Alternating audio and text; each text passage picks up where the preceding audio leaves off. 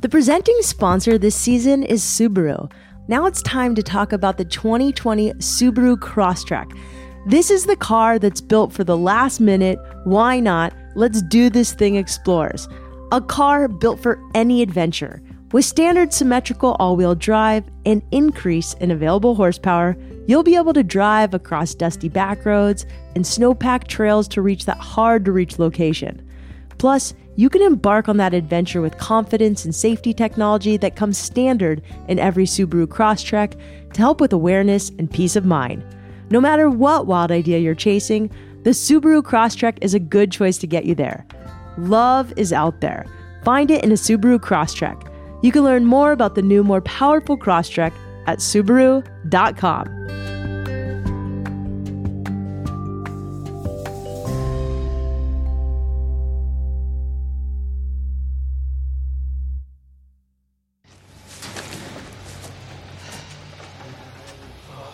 How long you been on the trail? Oh. Uh, two weeks, or no, lo- longer, maybe. I, I, I don't know. I, I, I, guess I've lost track. Seems ill-advised to be hiking so long without a radio or a rifle. What if you run into a bear? Huh. I did. We worked it out.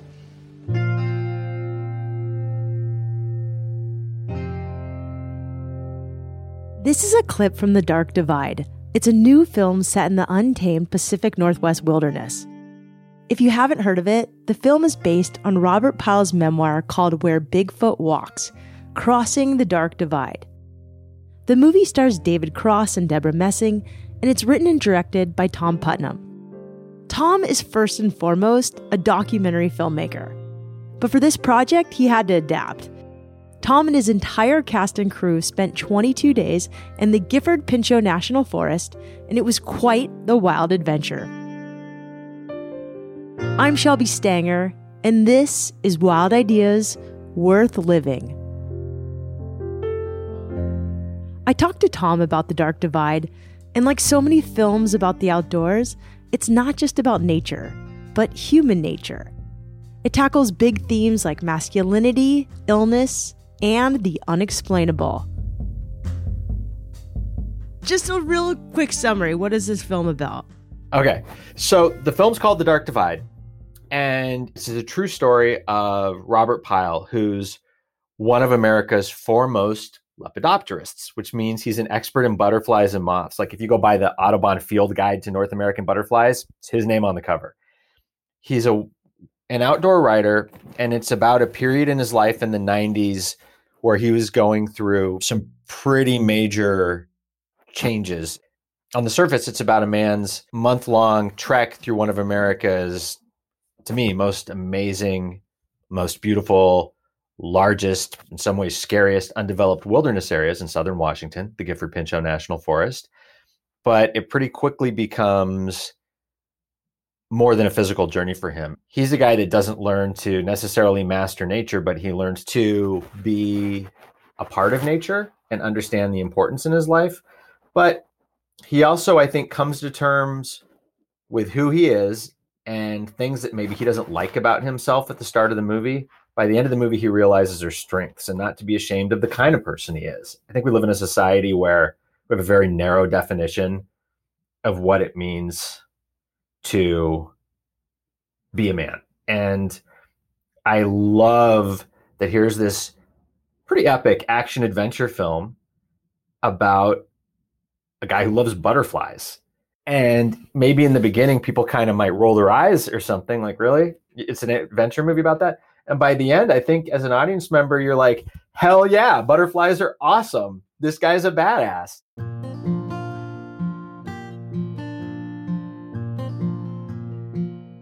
Tom grew up in roughly the same region where Robert Pyle's butterfly journey took place. So when he first read the book that the film is based on, it resonated with him.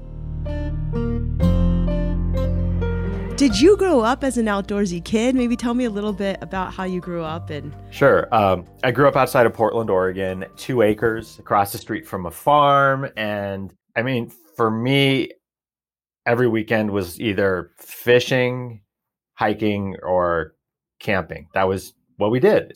And I had uh, read Bob Pyle's book, and it's written in the exact places that I spent my childhood during the same time. And wow, it took me back to such uh, special, important, and I guess kind of healing place in my life. So, how did you come across Robert Pyle's book? Actually, a producer friend had suggested I read the book, and his suggestion was like, "This is an amazing book that nobody could make into a movie." And so I was like, "Oh, gimme, gimme!" And uh, he's really unique in that he's an outdoor writer. That's what he's known for. But he has such a personal style, and he takes all of those things you kind of feel when you're outdoors, and he can put that into words in a way that's so personal. I just read the book, and page after page, just felt like yeah, that's how I feel. I never thought about it that way. And it really just spoke to me in a really personal way. When you read his books, you feel like he's sitting across from you just talking to you. Can you give any example of like how you felt similar to the character? There's so many moments in his book, frankly, that were uh, so many moments I felt when we were filming it too, or that I feel in life where you just feel like you're past the point of no return and how am I going to get out of this? You know, he falls in freezing water and he's in the middle of nowhere. And how do you dry yourself out? And you almost just drowned or you almost fell off a cliff by doing a tiny, tiny thing that in hindsight was incredibly stupid, but you wouldn't have thought of it beforehand. And I don't know. I feel like my life to some extent feels like that kind of high wire act. And I'm constantly like looking at the, my situations like, how did I get here? what were the series of decisions that brought me to this point? point and how can I make different decisions next time? So then how did you get into film? Yeah, I went to film school at uh, USC, University of Southern California, and my two sort of passions in life have always been film and journalism. So I've spent a lot of my career, I guess you could call it that, as a documentary filmmaker. So you've been doing this since you were in college. I've been doing this since I was in. I'm like that guy who was in high school with the Super 8 camera running around. Oh, cool. So it's been it's been a while, 30 plus years at this point. Um, and uh, yeah, it's sort of I now it's almost like it's kind of my therapy too, right? Where I can't kind of imagine my life without it because it's how I explore my own feelings and thoughts and kind of share those with the world. How did you decide to become a director? originally I thought I was going to be an animator or a screenwriter, and I just as I started to write scripts, nobody was really interested in them, and I just sort of fell into directing as a way to try to get some of these stories on camera. Uh, I think for me, it's a pretty good match. I'm collaborative. I like working with people. I'm a little bit of a control freak, so it's it was a good fit. Documentaries, especially, are a great fit for me because I love the editorial process, and documentaries are all about just getting the ingredients together so you can sit in an edit room and kind of craft the film and figure out, you know, what the story is going to be. Any advice, really quickly, on how one might pursue life of a director?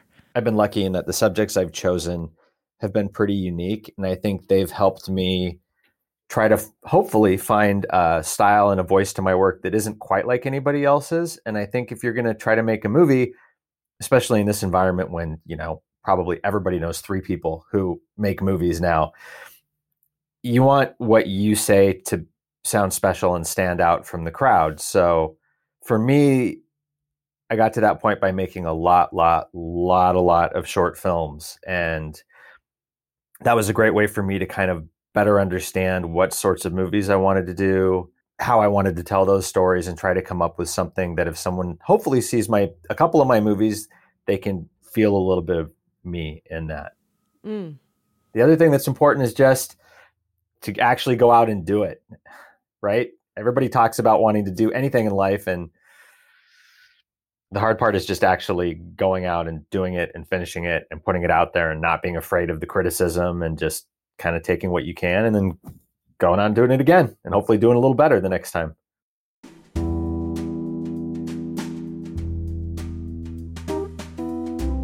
Even though Tom has been working in the film industry for decades, he doesn't just snap his fingers and make a new film appear. It took him 10 years to write the screenplay for The Dark Divide. And then when he was finally done with the script, he thought it totally sucked. I've written a lot of scripts. I've written probably 30 or 40 scripts. Um, and I've had a, you know, a couple have been made, a few more have been optioned. But like honestly, okay, every time I write a script, I finish the script and I'm like, all right, this is the one. This is the going to be the greatest movie ever. It's going to be so easy to make and then it's brutally hard. This was the first time I finished a script and read it and I was just like why did you do this? Why did you spend time on this? Nobody's going to make this. This is a period action adventure movie about a guy who loves butterflies.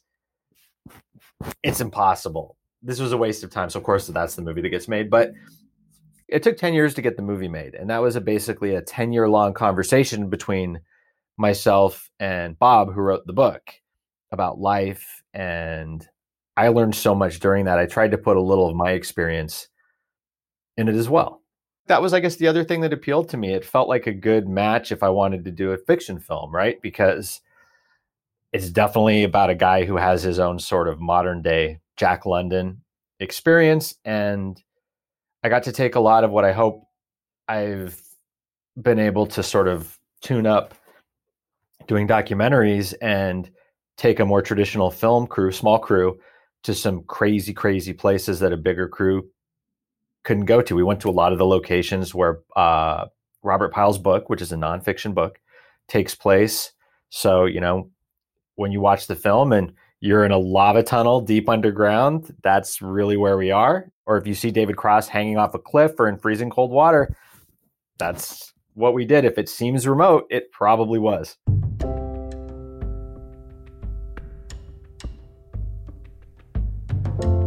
The imagery in this movie is pretty remarkable, and the conditions were even more extreme than what Tom is letting on. When we come back, Tom tells us about some of the wild adventures that the Dark Divide team experienced while shooting the film.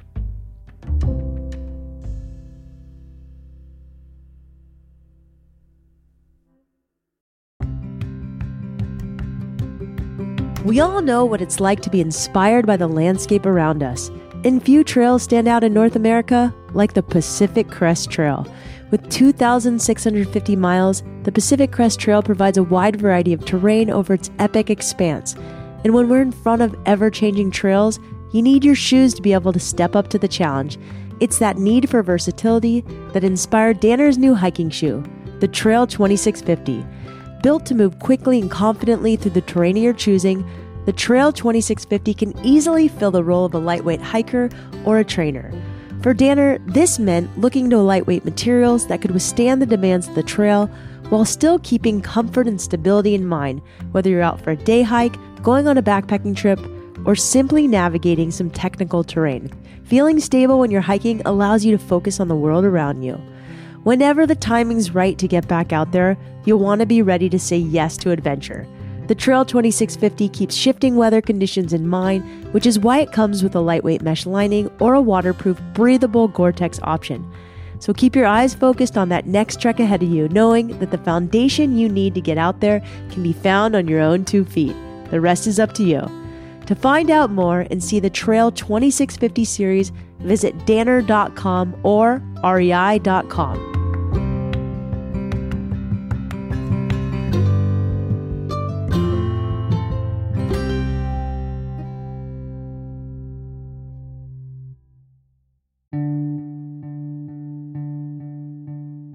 When Tom Putnam first envisioned what it would be like to shoot the footage for The Dark Divide, he thought he knew what he was getting into. He imagined he'd bring a small crew into the wilderness, shoot in some epically beautiful locations, and pull it all together in post production. Little did he know, filming this movie would prove to be an entirely different beast. Did this in the middle of the wilderness in Washington and Oregon. How did you guys physically make that happen? Did you camp? Did you take over a small town? I mean, that didn't look like it was that easy to pull off. Yeah. So if you can imagine, like, remember Endor in the Star Wars movies with the Ewoks and stuff? It looked like that with just giant trees everywhere. And those aren't that easy to find anymore. I mean, most of them have been logged. That's something we get into in the film. And I wrote the film thinking stupidly, thinking, all right, I'm going to get an actor and we're going to go out in the wilderness with like a crew of five people and we're just going to go hike and shoot as we hike. And then you start to put the movie together and it's, oh, you wrote a campfire scene. It's illegal to do that. You actually need three special effects guys and you have to build a propane fire and bury the thing underground or right this takes place over a month so the guy gets more and more tan but you have to shoot out a sequence and that takes a hair and makeup person and a trailer for two hours to like make him look you know tan or take or hide some of the tan because we've been out there. It, it had that sort of scary thing that happens a lot when you make movies where the thing got bigger and bigger and bigger. There's a scene with an owl. That's like a whole thing. So as it got more complicated, my original sort of really documentary style vision from it kind of like got shoehorned into what it takes to make a movie, even with a pretty small crew. And it involved a lot of surprises, especially on a film that was so location based because we were shooting just as winter was ending. So literally every day when we would finish shooting, the DP and the locations guy and I would like race up to these roads that were filled with snow to see how much the snow had retreated and if we could get to the next location. And we ended up, the crew ended up moving around a lot. We didn't have a lot of money to make the movie. So for two weeks, I and a big chunk of the crew were living in a youth hostel or people were crammed into Airbnbs. There's literally a point where we were, because we're out in these locations, there's no hotels there. There's no houses to rent there. So at one point, we all had to stay in a like basketball camp where there was no electricity in some of the cabins. It was like it was like some serious Friday the Thirteenth action, and I got to give the crew credit and the cast credit. I mean, they put up with a lot. What was the hardest part about making this film? The pre-production was insane because we got to Oregon to location scout and everything was snowed in, and it was like, okay, we're shooting in three weeks. What are we going to do? So we ended up with locations ultimately all throughout southern Washington and northern Oregon, like hundreds of square miles, which is not a good way to make a movie because you have to move everybody constantly. I mean, I, I swear to God, if I didn't shoot it, I've w- stomped over every square foot of Mount Hood. I mean, there was a day where there was a mountain lion. Uh, that was didn't expect to have to deal with that. How did you deal with that? Ran away. I mean, it's and then the shooting was really hard. We shot in 22 days, which is a really short shooting schedule. Wow, that is fast. Every day is just like a massively different yeah. location. There's scenes way above the tree line in a snowstorm on Mount Adams. There's scenes in a lava tunnel a half mile underground, rushing rapids, logging camps. You're in Portland in flashbacks. The production was really, really hard, not just because we were moving around so much, we were trying to do a lot with a little. And then also, that was hard, I think, emotionally for me. You know, I took this group of people out here to make this really difficult movie. And I'll give you an example. There's a scene I spent 10 years writing and rewriting and rewriting. Amazing scene. And it's supposed to take place with him wading out into this lake. And it's a key scene in the movie. And you show up and there's a thunderstorm. And you have to shoot something. So you have to stand there and just say, well, we're not shooting that thing I spent 10 years working on. And you have 10 minutes to come up with something else to shoot that does the same thing for the film at that point. And we did. And it it's cool and I like it. I like that scene. Yeah, that that ended up being really cool. I know exactly what you're talking about. Yeah, and it's like, oh, I never could have planned that, but that's pretty hard to to just sort of walk away from those things and be flexible. But I think that's also as a documentary filmmaker where it was helpful because I'm used to just showing up and crazy situations and like, oh, how do I make a movie out of this? So you're also like camp counselor while you're there. I mean, you're sort of the most probably outdoorsy of the whole crew.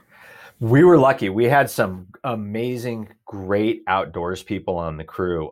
I don't know if I was so much the camp counselor as the like pilot of the plane that maybe one of the engines is out and there's sort of smoke and people are running up there like, "Hey dude, how are we going to get to the airport?" The film had a lot of challenges. There was weather, there were budgetary constraints.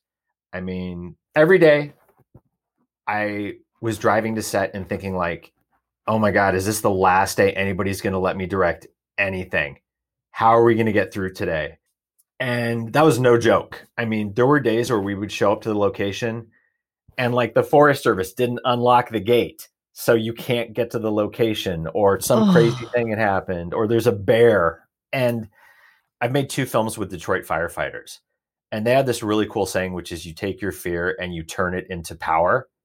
And I kept telling myself that every day, like, you know, almost crying, driving to the set and be like, you know, take my fear and turn it into power. And and every day I would by the time I got to set, I would just be like, this may be the last day that anybody lets me direct anything. So I'm gonna just squeeze the most out of it, and I'm gonna make this be like the greatest directing day I ever have.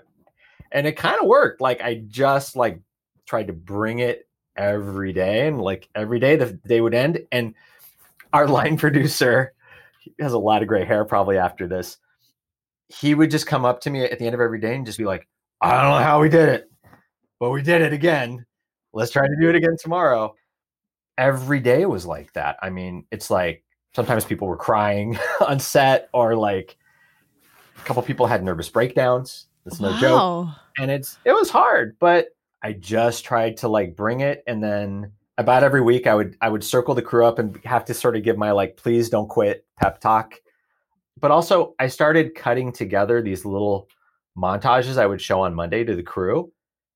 And everybody would be like oh wow. Okay okay, we get it. And I think it hopefully started to feel sort of kind of like it was worth it once they started to see how the movie was coming together a little bit and that it was hopefully going to be something pretty cool.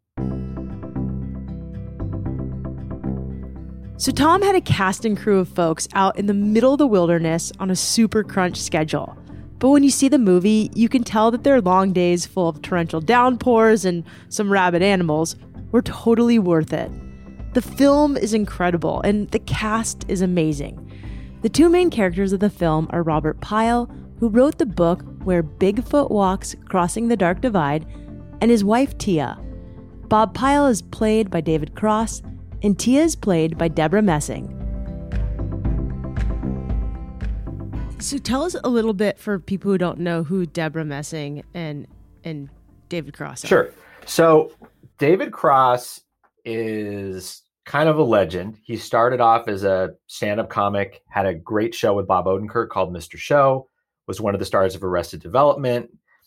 And then on the other end of the spectrum, he's in all the Alvin and the Chipmunks movies, but then he's in Steven Spielberg's The Post, which is a serious drama. And he's one of those people that when we would be just like, look, you know, going to location or hanging out between shooting in Portland, people would run up and just be like, "Oh my god, it's David Cross." And he just has this really rabid fan base that love him and his style of comedy. And then Deborah Messing starred on Will and Grace for ever. I mean, it's a legendary TV show, right? And she's I think to most people when they think of her, they think of her as a comedic actress, but she has this heavy duty, amazing, dramatic background. And it was really cool to get to cast her in this because I think she gets to show people the other side of what she can do, which is pretty amazing. And it was a really unique opportunity, I think, for me and for her because without giving too much away, Tia Pyle, Bob's real life wife, and the character in the film has ovarian cancer. And Deborah's mother had died of cancer very quickly and very suddenly. And, you know, when I asked Deborah, like, you're this huge actress, why do you want to do this little movie? And for her, it was a way to come to terms with what had happened to her mom and explore what her mom went through. So so did those two enjoy the nature parts of, of making the movie? So Deborah actually, and I didn't know this about her, she grew up like in rural Rhode Island, I think it is, and was like that like tomboy that was like out playing in the woods with her brother all day. So for her, she settled right into it. Um you'd have to ask David. I wouldn't be surprised if he never wants to go on another hike again after this movie. I mean, it was brutal. He the poor guy A, I can't believe he didn't quit, but B, I can't believe he totally like brought it every day. I mean, there were days where he would be like, I got this rash from yesterday. Nobody knows what it is. You know, we had a medic on scene every day, and even the medic would be like, I'm sorry, man. I don't know what you got into. or, or like literally we would we would have him hanging off of a cliff that's, you know, 150 feet tall. And you know, we had we, were, we had a safety crew and great stunt people, but not a lot of actors who would do that. And I went into the film sort of thinking a challenge was going to have to be to get David to do things, but the challenge became the opposite, where I would have these conversations on the edge of some crazy place where David would be like, "No, just let me do it," and the stunt guys and I and the AD would be like, "We, I don't know, man." He would just would talk us into it, which is amazing. I think that speaks to his craft. But I think what I also like about him is you can definitely feel his discomfort at certain points. And I love that he was able to channel, I think, some of that real life discomfort into the into the performance. I mean, there's a scene where he's in rushing rapids up to his neck and his pack is on. I don't know if you can tell in the movie, but that water's like 34 degrees. It's brutal. And I definitely like when I watch that scene or when he when he gets out afterwards, I definitely feel the discomfort and the pain and suffering and like you can see how cold he is in a way that I don't you know, maybe in the Revenant you see that, but you don't see it a lot in movies like somebody go to that limit. I mean, he's the whole movie, right? You're just on him every minute of the film. And there's huge chunks of film. I mean, there's like a 30 minute stretch of the film where there's no dialogue. It's just him doing his thing. So he really had to carry the movie. And what I loved about him when he was first suggested, there was a short list of people for the film. And what I really loved about him after we sat down and just like talked about it over some over a couple of beers was he comes from a really unique background in that he's a very experienced actor, but he's also a comic.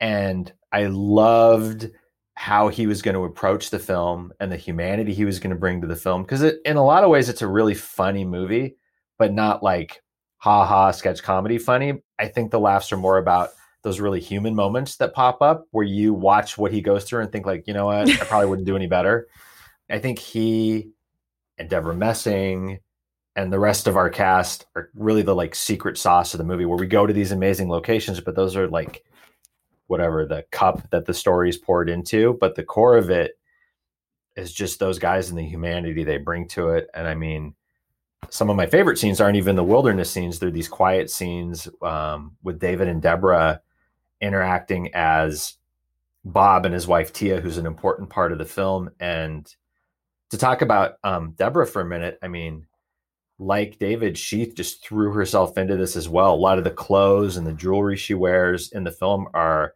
Bob's wife's from the 90s and she just there's a really to me really special moment in uh, their bedroom very quiet moment where they're alone together and it was just awesome i think we shot we didn't do more than one take of anything in there because they just became these two people and that's what i love about david and about Deborah and about the rest of our cast was they all just kind of sunk into these roles. So what was the most joyful part of filming? I'm like that guy that I love. I love what I do. And when I am getting to make a movie, which happens a lot less than I would like, mostly I spend my time on the phone just trying to get people to give me money or give me things for free. There's that license plate frame that says like the worst day fishing is better than the best day working every day is like that for me. Like I'm just I'm where I'm supposed to be. So every moment of it, I just like suck it up and go to bed exhausted and terrified and get up the next day. And it's like it's like the first time you get in a chairlift, right? It's just like it sucks, but it's awesome and you're happy you're there and you're excited about like what's going to be at the end of it. I love that Tom stepped outside of his comfort zone to create this film, and it totally paid off. Those wild 22 days of filming were also full of memories, lessons, joys, and adventures. Tom ended up directing a film that was bigger than anything he'd ever imagined. and you should definitely go watch it. It's so good. You can now rent or buy The Dark Divide on Amazon, Apple TV, Google Play, and on demand everywhere. To learn more about the movie and where you can watch it, visit darkdividefilm.com. And to Tom, thank you so much for coming on the show. I loved all your crazy stories and your incredible enthusiasm about the work you do. Wild Ideas Worth Living is part of the REI Podcast Network. It's hosted by me, Shelby Stanger, written and edited by Sylvia Thomas, and produced by Chelsea Davis. Our executive producers are Paolo Motola and Joe Crosby. As always, we appreciate when you subscribe to this show, rate it, and review it wherever you're listening. And remember, some of the best adventures happen when you follow your wildest ideas. Thank you.